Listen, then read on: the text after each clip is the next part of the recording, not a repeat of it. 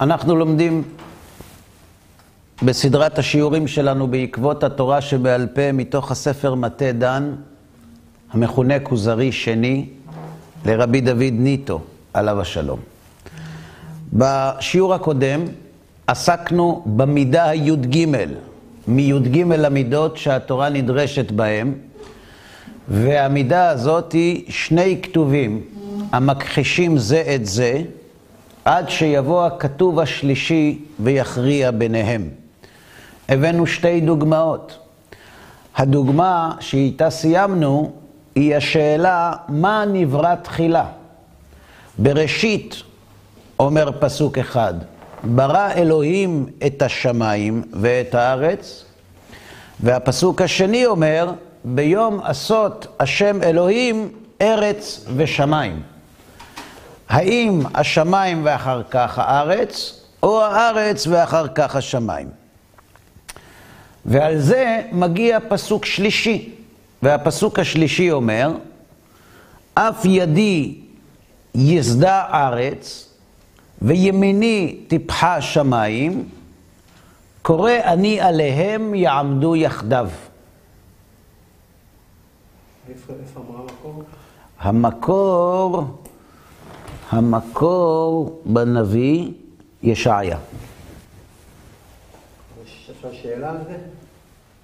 אפשר גם שאלה על הנושא אם אתה רוצה. שתי שאלות. אחד, האם לוקחים מקור מהנביא בשביל ללמוד על, על אה, מידה שבה התורה נמדדת? אני מבין שזה נכון, אבל השאלה אם הוא מבין שזה עוד אה, זו השאלה הראשונה. שאלה ראשונה. אני חוזר על שאלתך הראשונה. יש לנו שני פסוקים בתורה, ואנחנו את הפסוק השלישי מביאים מהנביא. והרי למדנו, כך אומרת הגמרא במסכת בבא קמא, דברי תורה מדברי קבלה לא ילפינן. אז איך הכתוב השלישי המכריע בין שני כתובים המופיעים בתורה שבכתב, מופיע דווקא בנביא? שאלה שנייה, שאלה שנייה, האם צריכים, האם מספיק עוד מקור אחד, או שאנחנו צריכים עוד מקורות, או האם הסתירה היא מופיעה רק פעם אחת, או מופיעה עוד פעמים, אותה סתירה. למשל, אם היה כתוב עוד כמה פעמים בתורה לגבי ארץ ראשון, ואחרי זה שמיים, ובמקום אחר השמיים, ואחרי זה ארץ, או בכלל זה לא משנה. אני חוזר על שאלתך השנייה. האם צריך שיהיה כתוב מספיק פעם אחת לכל סיעה, לכל קבוצה, או אם יש הרבה פעמים, האם זה משנה, והאם צריכים כמה פסוקים שיכריעו ביניהם או לא? תשובה. נתחיל עם השאלה הראשונה. בדרך כלל, אנחנו לומדים שדברי תורה מדברי קבלה לא ילפינן. יש מאמר מרתק של מעריץ חיות, שנקרא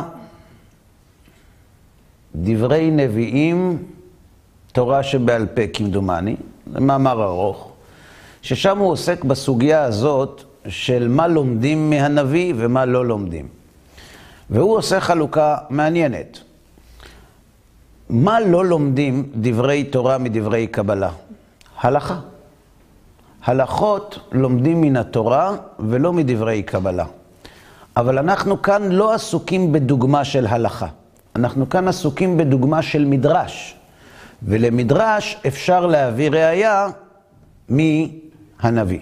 ברור? לגבי השאלה השנייה, הכתוב השלישי זה בעצם התגובה לסתירה שבה אנחנו נתקלים. יש פסוק אחד אומר כך, פסוק אחד אומר כך. גם אם יהיו עשרה פסוקים שאומרים כך ועשרה פסוקים שאומרים אחרת, זה עדיין אותן שתי קבוצות סותרות. ברגע שיש פסוק שמגלה את החיבור שבין שני הפסוקים הסותרים, גם אם יש בכל קבוצה הרבה פסוקים, עדיין הפסוק הזה מכריע את כולם. ברור? הבטחנו בסוף השיעור הקודם שנעסוק קצת בסוגיה הזאת, אז בקצרה נעסוק בה. את מי זה מעניין? כאילו, אם השמיים נבראו קודם ואחר כך הארץ, אז את מבשלת לשבת. ואם הארץ נבראה תחילה ואחר כך השמיים, טוב, אין ברירה, אז אני אבשל לשבת. זאת אומרת, הגמרא בדרך כלל שואלת על שאלות מהסוג הזה, למה היא נפקא מינה?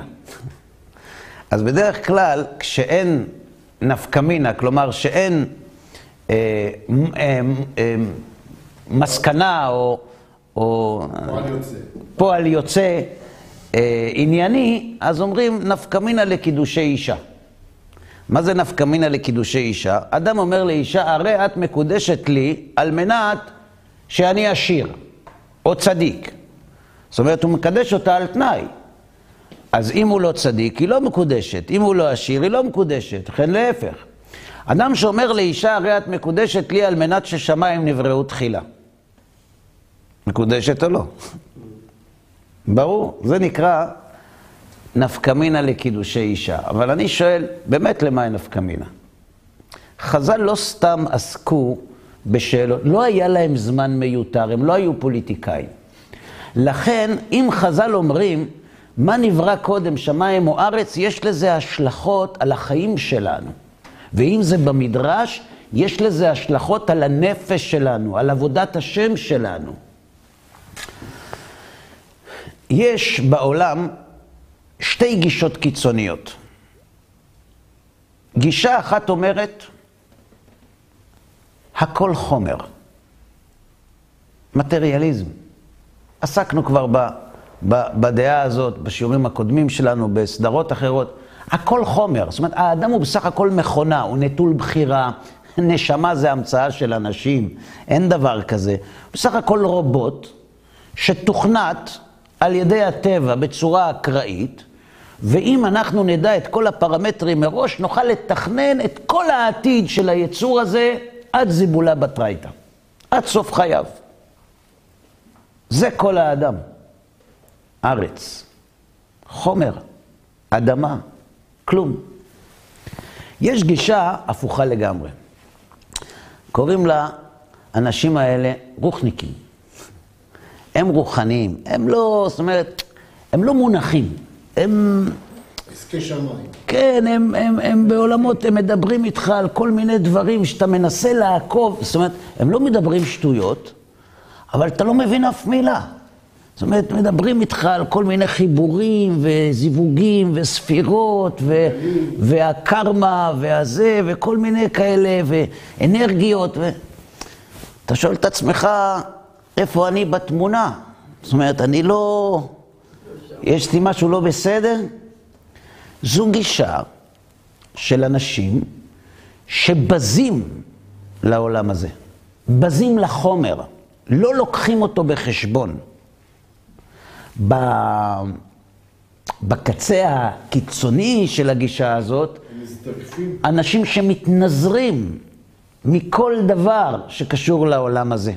אפשר לראות את זה בנצרות, בזרמים מסוימים, שאנשים שרצו להתקדש, פשוט התנתקו מן העולם הזה.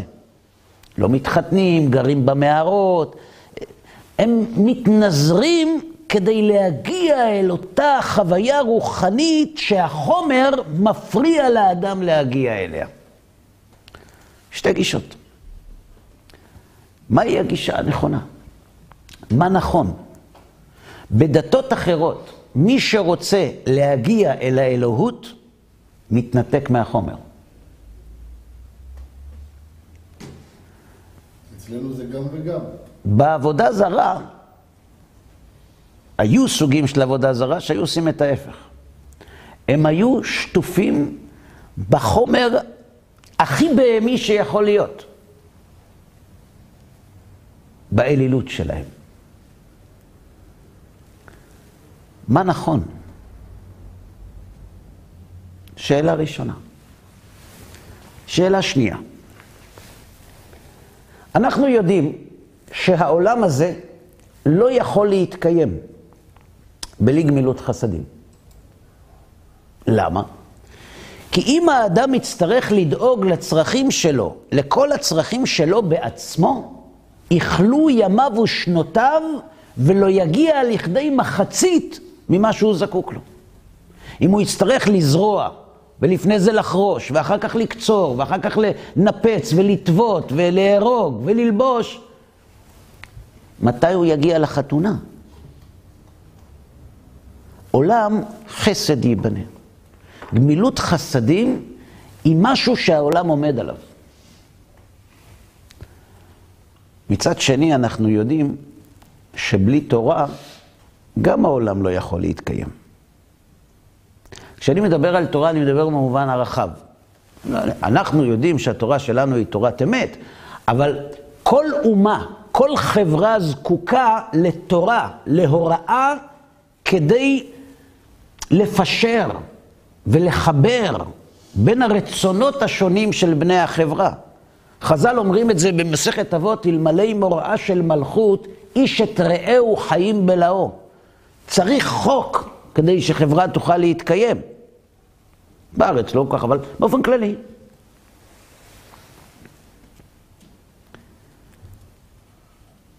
מה יותר חשוב?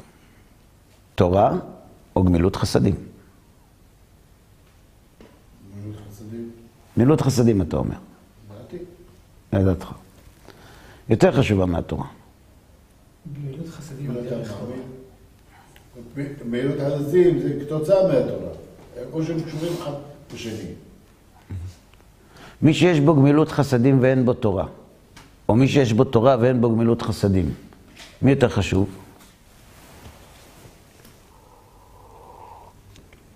מי שיש בו תורה ואין בו גמילות חסדים. הוא יותר חשוב? כן. תלמוד תורה, כן, עם זה כולם. אפשרי בכלל? אני לא יודע. כן, הכל אפשרי. ככה אתה אומר. טוב. אני חושב שיותר חשוב תורה. יותר חשוב תורה, אתה אומר. בסדר. תורה שלא באה לידי מימוש, אין לה שום משמעות. אין לה משמעות לתורה, היא תורה תיאורטית. זה ללמוד ולקיים. היא פילוסופיה. חוכמה חיצונית. אז אתה אומר לא, אתה אומר גמילות חסדים עדיף. שילוב. שילוב.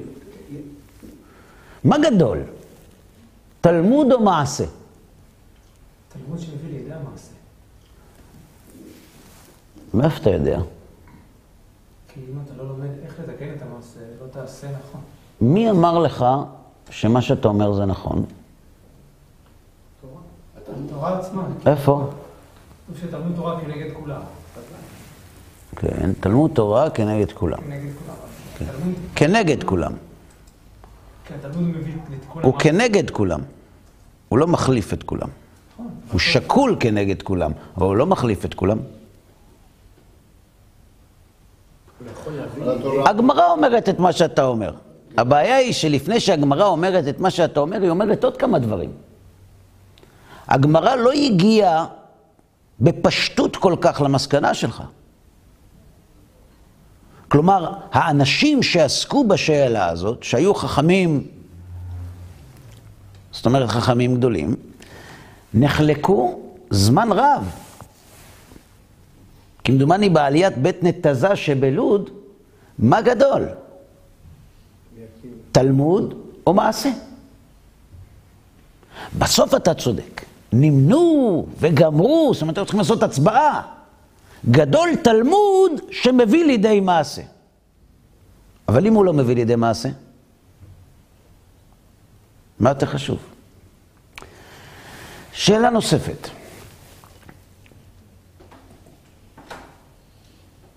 בחומש בראשית, בפרשת ויחי, אפשר לקבל חומש בראשית? פרשת ויחי, באים ליוסף ואומרים לו שיעקב חולה. אז הוא מיד הולך אליו עם שני הילדים שלו.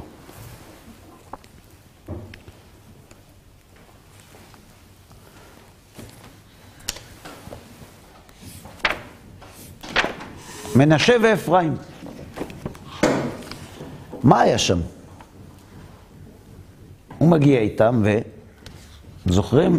שהוא מברך אותם, אה, כן, שהוא מברך אותם. מסתכל את ידיו. מסכל את ידיו.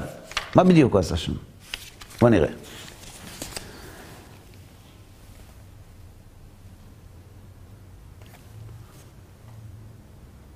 ועיני ישראל כבדו מזוקן, לא יוכל לראות. ויגש אותם אליו, וישק להם ויחבק, ויחבק להם. בסדר? ויקח יוסף את שניהם, את אפרים בימינו, משמאל ישראל, ואת מנשה בשמאלו מימין ישראל. זאת אומרת, יוסף מסדר את הילדים לברכת אביו, כשיד ימינו של יעקב תהא מונחת על ראש מנשה. הבכור, וידו השמאלית, החלשה, הכהה, תהיה מונחת על ראשו של אפרים. כראוי.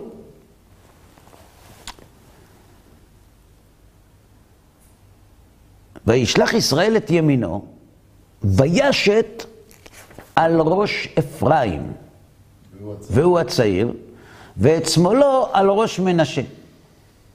סיכל את ידיו, כי מנשה הבכור.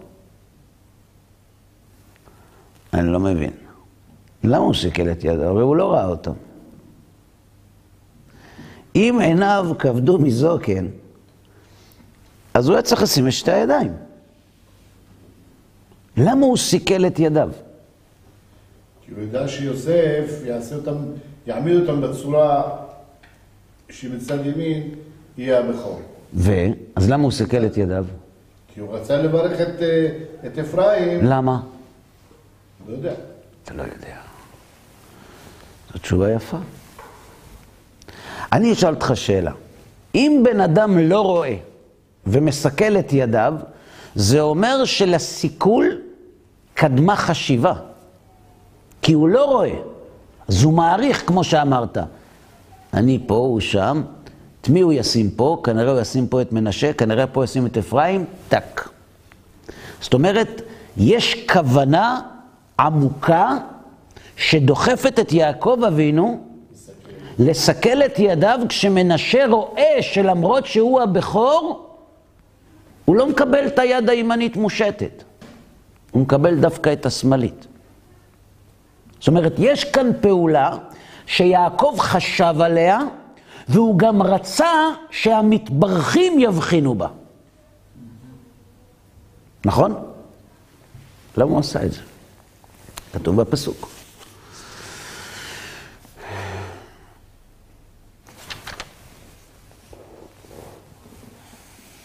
וירא יוסף כי ישית אביו יד ימינו על ראש אפרים, וירא בעיניו.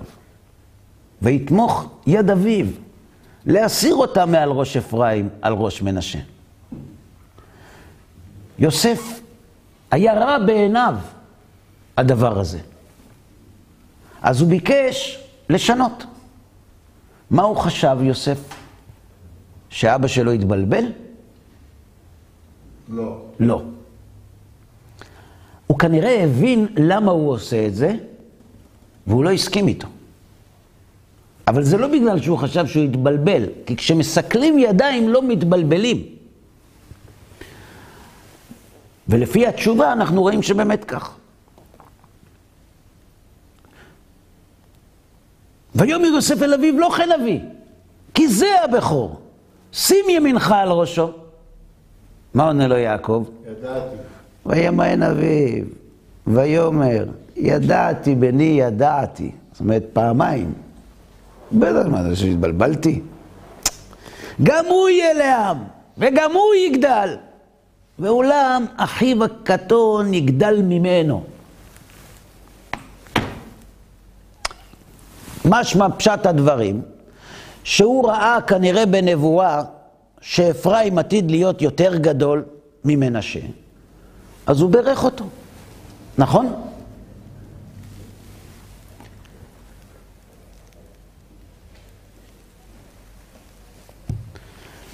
מה היה התפקיד של מנשה בבית יוסף? היה ימינו. רס"ר. מתורגמן, נכון? איש מעשה, איש מלוכה, מנהיג, נכון? ואפרים? לא שומעים עליו.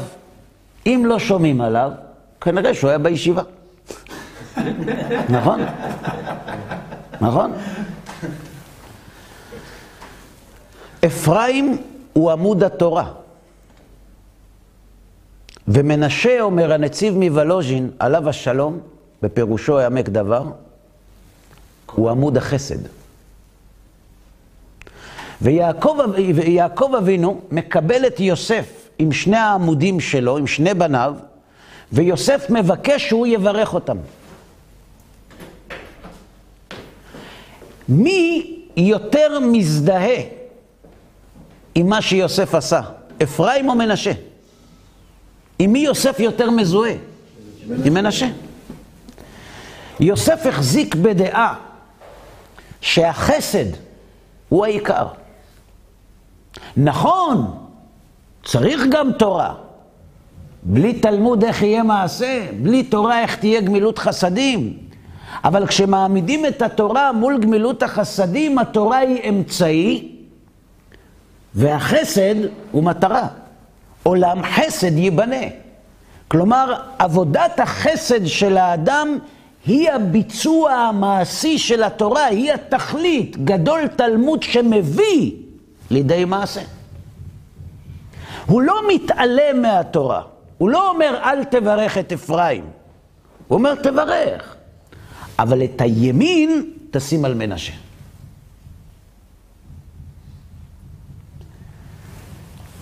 יעקב לא מסכים. יעקב אומר, זה נכון. חשוב. זה נכון שהמעשה הוא עיקר והוא חשוב, אבל בלי תורה אין שום משמעות לחסד. בלי תורה, עם חסד אפשר להרוג אנשים. בלי תורה, בשם החסד, אנשים יכולים לבצע את הפשעים הכי נוראים שהאנושות העלתה בדעתה. לכן, נכון שהמעשה חשוב, אבל התורה היא נקודת המוצא שממנה הכל יוצא כמו הגזע שמוציא פירות. נכון, אוכלים את הפירות, אבל הגזע הוא העיקר. ולכן אני רוצה שתדע שהילדים שלך ידעו, שעם ישראל שיצא ממך ידע, שצריכים לעסוק בחסד כי הוא המעשה והוא חשוב. אבל אחרי שיש תורה. מצד אחד, החסד עיקר, אבל מצד שני, הוא טפל לתורה. מצד אחד, התורה היא עיקר, אבל מצד שני, תכליתה חסד.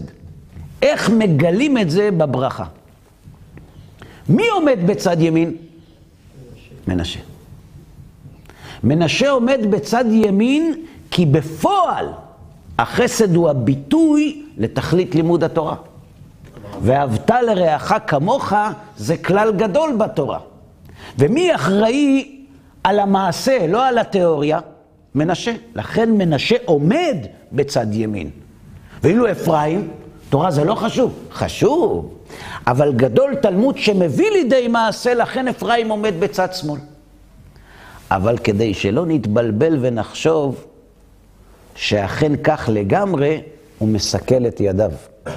כלומר, גם לאפרים יש ימין ושמאל, וגם למנשה יש ימין ושמאל. ללמדך שנבראו יחדיו. שלא השמיים קודמים לארץ, ולא הארץ קודמת לשמיים. שניהם נבראו יחדיו. תורה וגמילות חסדים, או כמו שאמרת, תלמוד תורה כנגד כולם. אחרי מה זה נאמר? אחרי כל המצוות, נכון? והחסדים שכתוב במשנה, ותלמוד תורה כנגד כולם. מה פירוש כנגד? שקול. למה תלמוד תורה שקול כנגד כולם? כי בלי תלמוד תורה אין כולם. זה מה שכותבת המשנה, אם אין תורה, אין דרך ארץ. נכון, אבל זה אחר כך.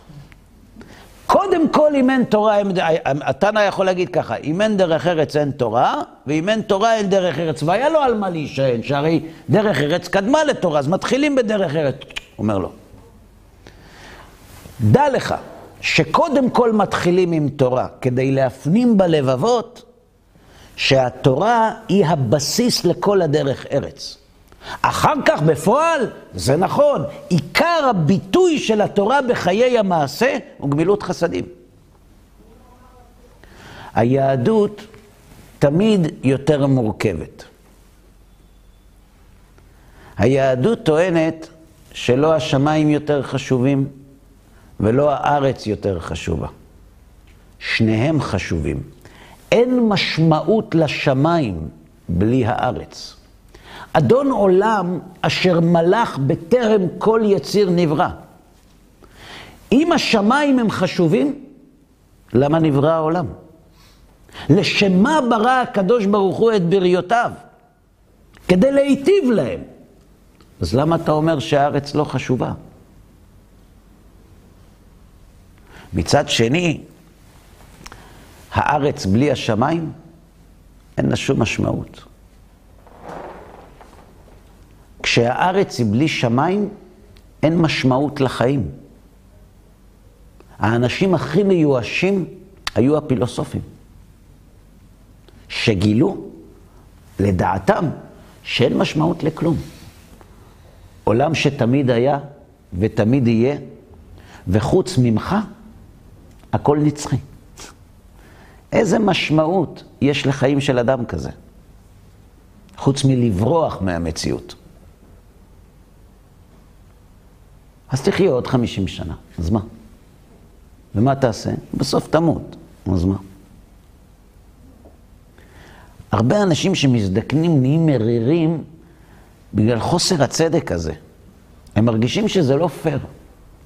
זה לא הוגן שהם מתים. עד שהם חיים, למות. אין משמעות לכלום. היהדות אומרת, הארץ חשובה בגלל שיש שמיים, והשמיים חשובים בגלל שיש ארץ. יעמדו יחדיו. החיבור הזה הוא חיבור שבאומות אחרות חוששים ממנו, בורחים ממנו. חלק בורחים לחומר וחלק בורחים לרוח. וזה סוד המדרש, מה נברא לפני מה. כדי שנבין, לא סתם, כדי שנבין מה צריך לעשות ומאיפה זה מגיע. וכן שתי כתובים, ובכאן שתי כתובים, המכחישים זה את זה, עד שיבוא הכתוב השלישי ויכריע ביניהם. ברור? נמשיך הלאה. שאלתך, מה שניהם לא טובים. מי שיש בו רק תורה, טוב לו שנהפכה שלייתו על פניו. כך כתוב, עדיף שלא היה נברא. כי תורה הייתה קיימת בו כבר ברחם. אז בשביל מה נולד? כאילו, מה נוסף לתורה של האדם כשהוא בא לעולם? הרי ברחם הוא למד את כל התורה כולה. ואם לא צריך לעשות כלום, היית נשאר ברחם. טוב לו שנהפכה שלייתו על פניו. זאת אומרת, לא היה לך מה לחפש פה בכלל. אתה כה לא עושה כלום. ללמוד היית יכול ברחם. מצד שני, גמילות חסדים בלי תורה, כתוב בתורה, איש כי ייקח את אחותו, חסד הוא, ונכרתו שניהם מקרב עמם. חסד זה התפשטות ללא גבול, וכשאין גבולות והגדרות לחסד, אדם יכול לעשות את התועבות הכי גדולות בשם החסד. אני שאלתי פעם מישהו, הרצאה אומר לי, לא, זה הגבלות של התורה הן הגבלות של פעם, הן חס ושלום, כן, פרימיטיביות, הגיע הזמן להתקדם, מה? אז פעם הייתה משפחה כזאת, היום יש מגוון. אמרתי לו, טוב, אני לא נכנס איתך כרגע לוויכוח אם זה נקרא להתקדם או להתרחק, כי זה לא חידוש של הדור הזה. זה היה נהוג בימי קדם. ונגמלו מזה, וזה חזר. אז אם זה נקרא להתפתח או לחזור לאחור, זה, זה עניין של אמונה. אבל יש לי שאלה אליך. תגיד לי, באים גבר ואישה לרבנות, רוצים להתחתן. אנשים נורמטיביים לחלוטין. הרבנות לא מוכנה לחתן אותם. הוא אומר לי, זהו, בגלל זה אנשים שונאים את הרבנות. מה אתה נכנס לאנשים לחיים? שני אנשים מתוך בחירה החליטו להתחתן, לא מחתנים אותם, למה? אמרתי לו, תירגע. זה לא הרבנות, הם אח ואחות. זה החוק. זה גם הרבנות. אבל זה החוק. הרבנות מיישמת. כן, אין לה ברירה, היא חייבת לעבוד לפי החוק. אמר לי, מה אח ואחות? אמרתי לו, תקשיב, אח ואחות, הוא בן 29, טייל בכל העולם, למד קצת, תרם למדינה, ואחותו כנ"ל, ראו עולם, לא מצאו, לא מצאו, לא מצאו את מזלם. ואז הוא בא ואומר לה, תגידי, מה דעתך שנתחתן? היא אומרת לו, האמת, גם אני חשבתי על זה. יש בזה הרבה מעלות. קודם כל, כשנריב, לא תוכל להגיד לי, לכי לאמא שלך, למשל. או אה, לא תהיה לך חמות. תלוי, יש כאלה שאצלם זה מעלה. וגם, אנחנו האיש והאישה שהכי מכירים בעולם. זאת אומרת, אין סודות, אנחנו מכירים אחד את השני. וגם, אולי לא נריב על הירושה. אולי. למה לא? לא? הם בוגרים. לא, יש בעיות גנטיות. פונדקאות. יחתמו על מסמך ויתור. מה זה משנה? למה לא? למה לא? חסד הוא. יש חסד יותר גדול משבן משפחה מעניק לבן משפחתו. חסד הוא. למה נחרטו שניהם מקרב עמם? למה הוא מעוות? הוא מעוות כי אנחנו אומרים שאסור שהאח יישא את אחותו.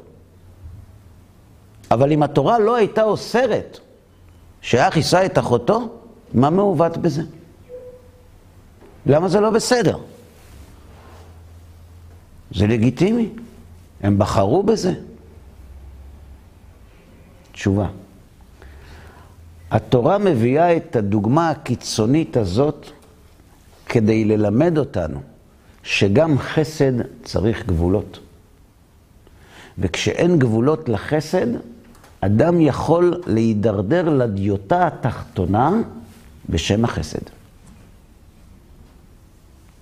לכן, מי שיש בו גמילות חסדים ואין בו תורה, יכול להיות שבעין לא מקצועית אנחנו נראה אדם נפלא, שעוזר לכולם ועושה לכולם, אבל אנחנו לא יודעים שהוא איש מסוכן בפוטנציה, כי הוא יעזור גם למחבלים, הוא יעזור לכולם,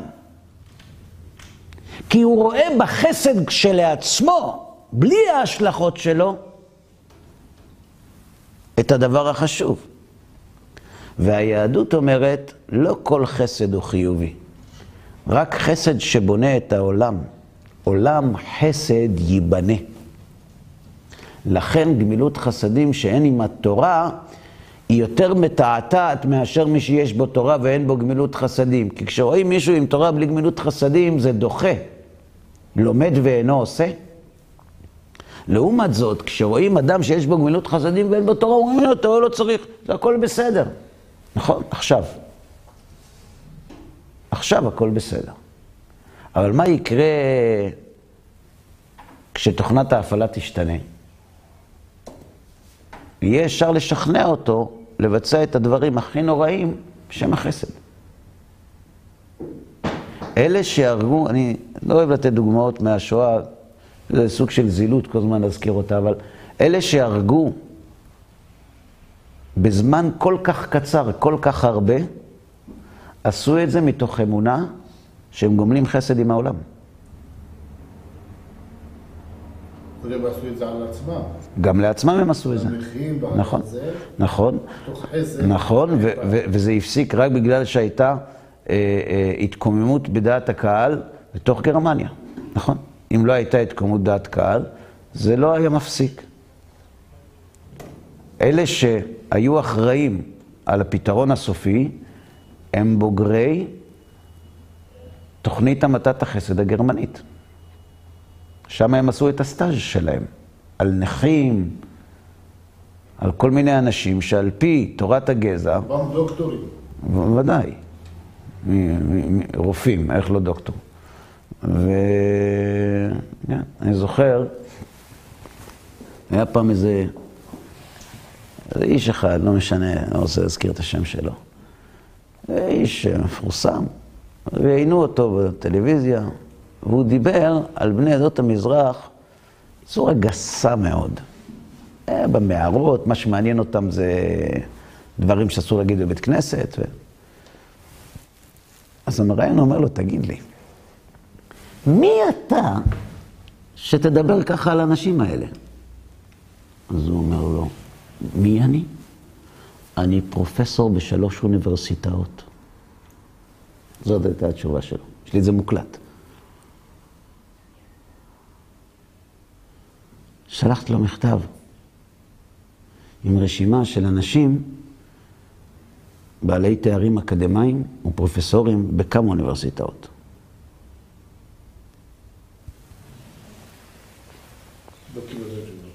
לא כנראה הוא לא מבין גרמנית. בסדר. אנשים יכולים להגיע בשם החסד. אנחנו עושים טוב לעולם. זה מה שקורה כשלחסד אין גבולות. אז נכון, זה אולי לא נראה כל כך, כי רוב בני האדם יש להם מנגנוני הגנה של החברה ושל החוק שמונעים מהם תזוזות. אבל לזמן מן הזמנים, כשמתרחש שבר מסוים, יכול לצמוח נעצוץ תחת הברוש. לכן צריך תורה עם גמילות חסדים. יעמדו יחדיו. וכשאתה מנתק אחד מהם, יבוא יום שתראה את הנזק שנגרם. אומר לו הכוזרי, אתה ידעתי כי אי אפשר להבין התורה בשלמות בלי 13 מידות הללו. אם י"ג המידות האלה הם כלי עבודה שמשה רבינו מלמד את בני ישראל בערבות מואב, מי שאין לו אותם, עומד מול התורה שבכתב כמו אדם שעומד בפני כספת שיש בה מיליונים ואין לו את המפתח. זה מה שכתוב במדרש שלעתיד לבוא, באים אומות העולם ואומרים לקדוש ברוך הוא, אנו הם ישראל. אומר הקדוש ברוך הוא, יבוא מי שמסתירין שלי בידו וייטול שכר. אתם עם ישראל, איפה המפתחות של הכספת? אומרים, תראה, אין לנו את המפתחות, אבל יש לנו את הכספת. אז גנבתם אותה. מי בעל הכספת? בעל המפתחות. מסתירין שלי בידו, תורה שבעל פה. אתה ידעתי כי אי אפשר להבין התורה בשלמות בלי 13 מידות הללו. וידעתי גם כן שנכונה דיברת במה שאמרת, שלא כל מה שנראה לנו שחידשו חכמים הוא חדש ממש. שיטתו של רבי דוד ניטו זה שרוב הלימודים שמופיעים בתלמוד דרך י"ג מידות, זה לא דינים שנתחדשו בי"ג מידות, אלא זה דינים שעברו במסורה והסמיכו אותם על י"ג מידות כדי להראות איפה הם כתובים בתורה. לפי שיש כמה וכמה דינים הנלמדים בשלוש עשרה מידות שצריך בהכרח שיהיו נוהגים בישראל מיד אחר מתן תורה. איך יחכו עם הקל וחומר לרבי טרפון אם היו צריכים להשתמש בקל וחומר הזה כבר בתקופת יהושע? אמר החבר, כך הוא באמת, אדוני המלך. ואילו היה לי פנאי, הייתי מעריך ומביא עוד חבילות חבילות של ראיות. אבל בטחתי בזכות שכלך ובדקות עיונך כי רב הוא.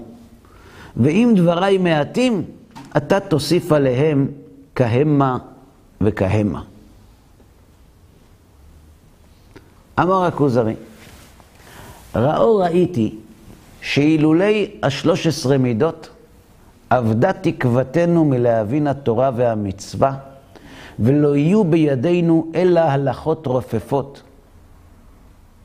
כי הדמומי אדם ומומי בהמה, מה שלמדנו בבניין אב, אם לא שעל ידי כלל בניין אב ושני כתובים היינו לומדים מומי אדם ומומי בהמה, כמו שלמדנו כבר, שכיוון שנאמר מום סתם בזה ובזה צריך ליתן של זה בזה, היינו פוסחים על שני הסעיפים בלי שנדע אם יבלת הנאמרה בבהמה ישנה גם כן באדם או לא. כלומר, הרבה מאוד הלכות היו מסתבכות לנו והיינו עומדים נבוכים. אמר החבר, יפה. לא רק שהבנת, גם הסקת מסקנה. עליך נאמר תן לחכם ויחכם עוד. אמר הכוזרי, ולא עוד, אלא שהפירוש הוא מתיישב על הלב. זאת אומרת, זה לא רק לוגיקה, זה גם מסתדר בראש. ואין בו שמש דרש, אלא פירוש הדברים כפשוטם. כשאתה לומד את התורה בדרך י"ג המידות ואתה מתמצא בכללים השונים ובתתי הכללים של י"ג המידות, כשאתה חוזר חזרה אתה שואל את עצמך, איך היה אפשר להבין את התורה בלי זה? לפעמים כשמדייקים בפסוקים, אתה מגיע לשמחה גדולה ואתה אומר לעצמך, אין דרך אחרת לקרוא את הפסוק אלא כך. למדנו, הייתה לנו סדרה על התנ"ך והתורה שבעל פה. והבאנו שם את ה... הדוגמה שהבאנו היא על השיחה שהייתה בין דוד לאחימלך.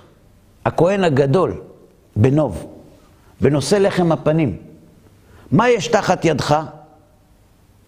שואל אותו, אני צריך לאכול. אז הוא אומר, אין תחת ידי כי אם לחם קודש, כי אם נשמרו הנערים אח ואישה. כל מיני מילים שמי שיקרא את זה לא יבין מה כתוב שם. אם היה פה תנ"ך, הייתי, הייתי מקריא לכם. לא יבין מה כתוב שם. אין קשר בין, בין מקבץ למקבץ. אחרי שלומדים את התורה שבעל פה, ומבינים את ההלכות, את ההפרש בין תרומה לקודשים, ללחם הפנים, מבינים ששני האנשים האלה פשוט ידעו את ההלכות על בוריים, ועשו סדר מה יותר חמור ממה, כדי לדעת מה לתת לדוד לאכול. אומר החבר, אומר הכוזרי, ולא עוד אלא שהפירוש הוא מתיישב על הלב, ואין בו שמץ דרש של הפירוש הדברים כפשוטם. אמר החבר, ומה תאמר על כלל ופרט, פרט וכלל, וכן על שאר המידות, מה שלמדנו בדיני אבדה ודברים אחרים. אמר הכוזרי, כולם נכוחים למבין, וישרים למוצאי דעת. יכולים שני אנשים ללמוד את כוזרי שני. אחד יגיע למסקנה של הכוזרי ואחד לא. למה? מפני שהאדם צריך א', שתהיה בו בינה, ב', שתהיה בו ישרות. כשהאדם מניח את המטרה לפני שהוא יורה את החיצים, יש סיכוי שיפגע ויש סיכוי שלא. כשאדם יורה את החיצים ואחר כך מסמן את המטרה, הוא אלוף העולם בכל מקבץ. כולם נכוחים למבין וישרים למוצאי דעת, ולכן חמסי על אנשים אשר רוח בם, המלעיגים על דברי חז"ל, שאילו היו שוקלים דבריהם במאזני השכל, ימצאו שהם אמת וצדקו יחדיו, אבל אינם רוצים להעמיק בם ולא לחקור טעמיהם. יש סיבה למה הם לא רוצים. מדבר על הפילוסופים? לא. הוא מדבר על אלה שכופרים בתורה שבעל פה. צריך לדעת, למדנו את זה בתחילת הסדרה שלנו. רבי דוד ניטו היה רב בלונדון לפני 400 שנה. הוא היה רב של הקהילה הפורטוגזית בלונדון. הקהילה הפורטוגזית היא קהילה של צאצאי אנוסים. ובתקופה ההיא החלו אנוסים לבקש לשוב לצור מחצבתם. והיו כאלה ששבו, ואחרי ששבו חזרו לנצרות. ולא אנשים טיפשים. למה? את התנ"ך הם הכירו. מאיפה הם הכירו את התנ"ך? הרי הם דור שלישי לאנוסים. איך הם הכירו את התנ"ך? מהכנסייה. אבל כשהם באו חזרה לקהל ישראל, הם נתקלו בהלכות רבות של התורה שבעל פה. וההלכות האלה הרתיעו אותם. וחלקם הגיעו לטענה שההלכות האלה הם לא חלק חס ושלום מהתורה, אלא תוספת של רבנים. ולכן, רב, אחת הסיבות שרבי דוד ניטו כתב את הספר הזה, כדי לקרב את אותם הנושאים שמבקשים לשוב אל יהדותם ולהנמיך להם את המשוכות שהתורה שבעל פה מציבה בפניהם. בנוסף לכך, הקראים, השומרונים ושאר אנשים שמכחישים את התורה שבעל פה. אומר הכוזרי, כיוון שהם לא רוצים להעמיק ולא לחקור, למרות שהם אנשי רוח. רגע, שנייה בבקשה. לכן בבלי דעת מילים יכבירו על שלומי אמוני ישראל רבותינו שומרי תורה שבעל פה שניתנה למשה בסיני. ואילו ילכו אל חכם חרשים ונבון לחש ויערכו לפניהם ספקותיהם, היה מתאים להם דבריהם. ויכירו וידעו שאינם אלא תורת השם תמימה שיבת נפש, ושאפילו שיחתן צריכת תלמוד. לפעמים יש אנשים, תשמע, עזוב, לא, יש לי המון שאלות.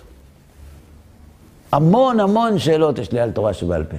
זה לא נכון, חס ושלום, כן? זה לא נכון, זה אנשים המציאו. אל תדברו, בואו נבדוק. לא, עזוב, זה אין, אין, אין סיכוי, אין סיכוי, אתה לא תצליח.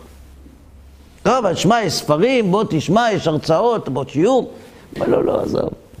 עזוב, אין, אין, אין סיכוי. אני אשאל אתכם שאלה. בן אדם שהקיבה שלו חולה, סובל מצרבות נוראות, ניסה אצל הרבה רופאים, לא עבד. ואז אומרים לו, תשמע, יש איזה רופא אחד, משהו. משהו, לא מאה אחוז הצלחה, 99. איך אנחנו יודעים ש-99? כי אחד כבר נכשל, לכן איתך הוא בטוח יצליח, נכון? מתמטיקה. לך אליו. בטח הוא לוקח המון כסף. לא.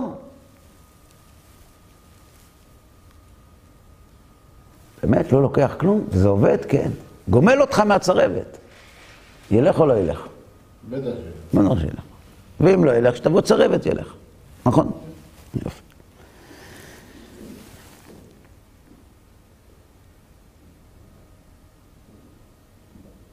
מה יקרה אם הוא לא ילך? מה נגיד עליו? טיפש. או שהוא טיפש, או שיש משהו שאנחנו לא יודעים. שאם הוא ילך לרופא והרופא ירפא אותו, זה יגרום לו נזק הרבה יותר גרוע מאשר הצרבת. כי לצרבת הוא כבר התרגל. אין לי, אין לי הסבר אחר. לא, אני דיברתי עם מלא רבנים, עזוב, זה הכל... לא, אין אפשרות. למה? הרי אתה מסכים איתי שמדובר פה בשאלה של חיים, שאלה של אמת, ואתה איש מחפש את האמת, למה באת להרצאות, לשיעורים? אז למה אתה לא נותן סיכוי? נכון, היית אצל הרבה רופאים ולא ריפאו אותך, אבל כואב לך. למה אתה לא רוצה? אז או כי הוא לבלי דעת, או כי הוא יודע שאם יתברר לו שהוא נתרפא, לא. אם יתברר לו שהוא נתרפא, זה יסבך לו את החיים. אבל הוא ניסה, לפי התורה אה? שלך, הוא ניסה, הוא הלך. אתה אומר, שלומי שואל שאלה. הוא אומר, רגע, אבל הוא כן הלך. נכון. אתה יודע, יש אנשים שהולכים כדי לא להצליח. יש אנשים שאומרים, אני כל כך רוצה להצליח, אבל כל פעם זה מתקלקל לי. עכשיו אני שואל אותך, עזוב השגחה פרטית, סטטיסטיקה. מתוך ארבע, חמש פעמים, בן אדם נכשל פעמיים. אבל מישהו נכשל סדרתי, אם אנחנו לא מאמינים בהשגחה פרטית לצורך המשל, אנחנו צריכים לחפש את הסיבה בבן אדם. דווקא הוא כל הזמן נכשל. רגע, רגע, שנייה. בסדר, אבל יש משהו אצלו. זאת אומרת, זה לא משהו בשיטה, יש משהו אצלו. צריך לחפש את המשהו אצלו. או שהוא, אין לו מוטוריקה עדינה, או שאין לו חשיבה מהירה. יש משהו אצלו שגורם לו כל פעם להיכשל שוב. כשבן אדם הולך לרופא ואומר, איפה שהוא נוגע, כואבת לו האצבע, אז אומרים לו שהיא שבורה. נכון? יופי. אתה יודע למה אנשים לא מצליחים? כי הם לא רוצים. אתה יודע למה אנשים לא מתחתנים? כי הם לא רוצים. מה, אני, אתה תגיד לי שאני לא רוצה, אני עד חו"ל נסעתי כדי להיפגש עם בחורה. נכון, אתה נסעת עד חו"ל להיפגש עם בחורה כדי לשכנע את עצמך שהיא לא מתאימה לך. ואמרת משהו נכון, שיש משהו בו, אבל... אה, הוא לא רוצה להתחתן. אני אתן לך דוגמה. יש ילד... כן. אתה אמרת שיש בו כנראה משהו שמונע ממנו להצליח. מה? הוא לא יודע. בוא נגיד- לא מודע. נכון. אז איפה, אין לו, אין, אין, הבעיה היא לא אצלו. הבעיה אצלו אצל ארבע הרופאים האחרים, שהוא הלך עליהם ולא אמרו לו מה הבעיה שלו. ולא זיהו את הבעיה. ולא זיהו את הבעיה. זה, זה בסדר. אם אתה מחפש אחראים, בסדר גמור. לא, אני לא מחפש אחרים, אני רוצה שבן אדם כזה יקבל את העזרה. נכון. הרמב"ם כך מדבר. הרמב"ם אומר לבן אדם, לפני שאתה בא לבדוק משהו, תאפיין את עצמך. כי יכול להיות שזה לא מתאים לך. יכול להיות שאתה לא כלי לקבל את זה. יש ילדים שההורים שלהם לא העניקו להם תשומת לב כפי שהם חושבים שהורים צריכים להעניק לילדים. בסדר, כבר חושבים. לא חיבק אותו מספיק, לא נשק אותו מספיק, לא יודע, כל אחד מה זה ש... אבל זה לא תמיד היה ככה. נגיד, כשהיו מרביצים לו, כשהיו מרביצים לו, הוא היה רואה שאבא שלו אוהב אותו. כי אבא שלו היה בא דופק על השולחן של המנהל, ועושה סדר, ומי שירים יד על הבן שלי, אני לא יודע מה אני אעשה לו. פתאום הילד רואה שאבא שלו אוהב אותו. או אימא שלו. כשהוא, הרביצו לו והוא נכשל והוא מתייאש, אז היא מנחמת אותו ומלטפת אותו ואומרת לו, אתה גיבור של אימא, אתה זה, אתה זה. לאט לאט הילד הזה גדל כשבמוח שלו נחרטים ערוצי חשיבה, אני סובל, אוהבים אותי. אני נכשל, אוהבים אותי. אני צריך שיאהבו אותי. אני נכשל. תבוא לבן אדם כזה ותגיד לו, אתה בכוונה נכשל. אתה נכשל כדי לרחם על עצמך, כדי שייתנו לך תשומת לב. מה תגיד לי, מה, אתה פסיכולוג בגרוש? מה השטויות שאתה מדבר? אתה יודע כמה כסף שילמתי בשביל הקורס הזה? תמשיך לחשוב ככה. תמשיך להיכשל. הכל בסדר. הרבה מאוד פעמים אנחנו לא מאמינים למה שאומרים לנו על עצמנו, כי אנחנו מרגישים שזה לא נכון. יש אנשים שבאים להרצאות, לשמוע רבנים, כמו שאמרת שלומי, באים להקשיב, למה הוא בא לכל ההרצאות? כדי להוכיח לעצמו שאי אפשר להוכיח. ושהכול בסדר. כי מצד אחד יש בו משהו פנימי שזועק, אתה איש רציני, חפש את האמת. וזה מפחיד. מה אם זה נכון? תלך, תשמע. הוא מגיע כשבתת מודע שלו, הוא לא אנטי. הוא בתת מודע שלו, הוא בטוח שהוא יראה למה זה לא נכון. וזה מה שהוא מוצא, את הלא נכון. ירמיהו הנביא אומר לקדוש ברוך הוא על אנשי ענתות, בשעת אפך עשה בהם, אומר, אומר, כתוב בחז"ל, שירמיהו התפלל שגם כשאנשי ענתות ייתנו צדקה, תכשיל אותם באנשים שאינם מעוגנים. שגם כשכבר ירצו לתת צדקה, שייתנו במקום הלא נכון. זאת אומרת, מצד אחד אנחנו רואים שיש באדם התעוררות, אבל מצד שני אנחנו רואים שהוא עושה את הדבר הלא נכון. למה? למה? כי נקודת המוצא שלו מגיעה ממקום שהוא בכלל לא מודע לו. ואת זה אתה צודק, צריכים לענות לו. אומרים חז"ל, ודע מה שתשיב לאפיקורוס. אתה צריך לדעת מה להשיב לאפיקורוס. טוב, טוב, מה? לא, נגמר המשנה. נגמרה המשנה. רגע, כבוד הרב, לאן אתה הולך? אמרת, אני צריך לדעת מה להשיב. נו, מה להשיב? אין תגובה. כותב הרב דסלר במכתב מאליהו, את זה תשיב לאפיקורוס. אתה מסכים איתי שכשאדם משוחד הוא לא שופט צדק? אתה מסכים איתי שאם הדעה האפיקורסית שלך לא נכונה, יש אדון לבירה? אתה מסכים איתי שאם יש אדון לבירה זה מאיים על כל החיים שלך? אז אתה רוצה להגיד לי שאתה לא משוחד? אמר החבר, ברוך השם אלוהי ישראל אשר הנחנו בדרך אמת. אמר הכוזרי אמן ואמן. והנה פתתיך, פתחתיך היום מן האזיקים אשר אסרתיך,